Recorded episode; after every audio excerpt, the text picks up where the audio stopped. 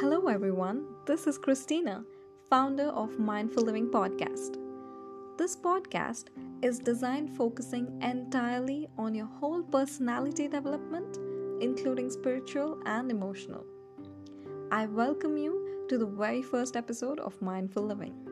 And I do hope you all are doing well and staying safe in these trying times.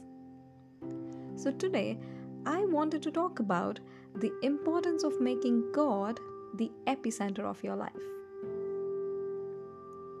I was just wondering that how often we as humans end up making everything in our life so much more important than God.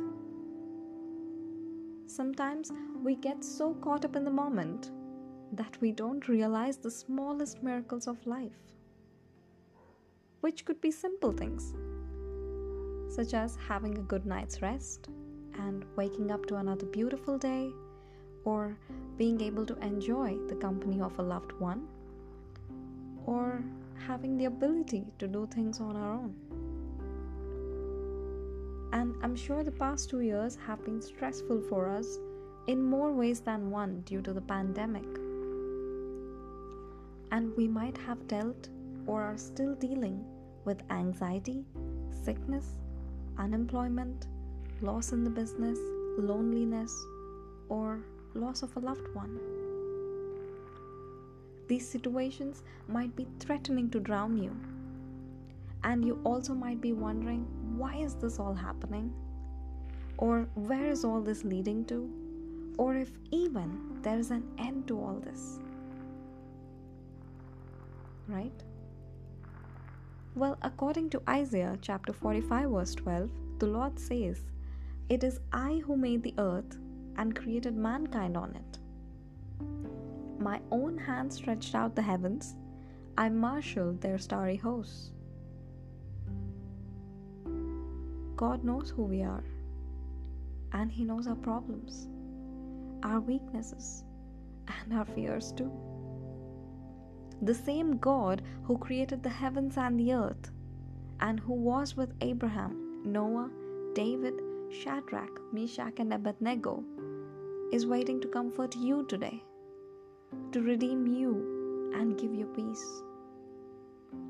Although He is the Maker, He wants to be your friend, your guide, and He wants to comfort you in affliction. He wants to quiet you with His love and give you the peace which this world would never be able to give. He definitely is way bigger than our biggest problems. No second guessing on that one, right?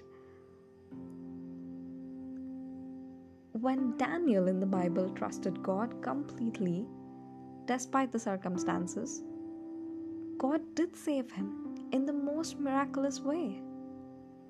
We serve the same God now who is capable of bringing you out of the bottomless pit you might be in today.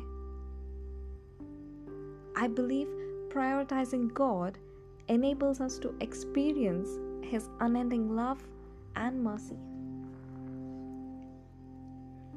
When we make Him our refuge, He surely will give us the strength to get through the situations we are facing today. And trust me when I say that you will be surprised at how things will start changing when you prioritize Him and trust in Him, just like how the Bible says David did. Despite his shortcomings, despite his lack of physical ability to take down Goliath in the valley of Elah. Maybe you're facing your own Goliath today in the form of addictions, debts, heartbreaks, family issues, peacelessness, hopelessness, and so much more. Today, let's decide to hand over our Goliaths in God's hands and invite Him in our hearts and circumstances to take control and defeat the Goliaths for us, through us, just as He did for David. Because He chose you, He chose me. He chose each one of us even before we were born. We are all born with a purpose, for a purpose. The question is Are you ready to surrender your Goliaths and ask God to defeat your Goliath for you? As His word says, Lord is very near to the brokenhearted. So come as you are and lay down your Goliaths at His feet.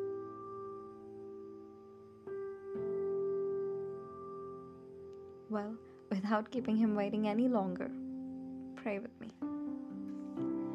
Our loving Heavenly Father, today I want to choose you over everything.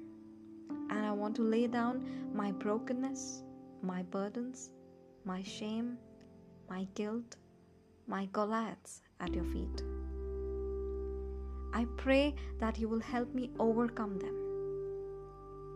For your word says, nothing is impossible with you and that nothing can separate us from your love. Be my guide, my shepherd, my comforter, my redeemer, my provider, and my everything. Lord, forgive my shortcomings and surround me with your never ending love and mercies. Help me seek you first in all that I do. Help me seek you, Lord.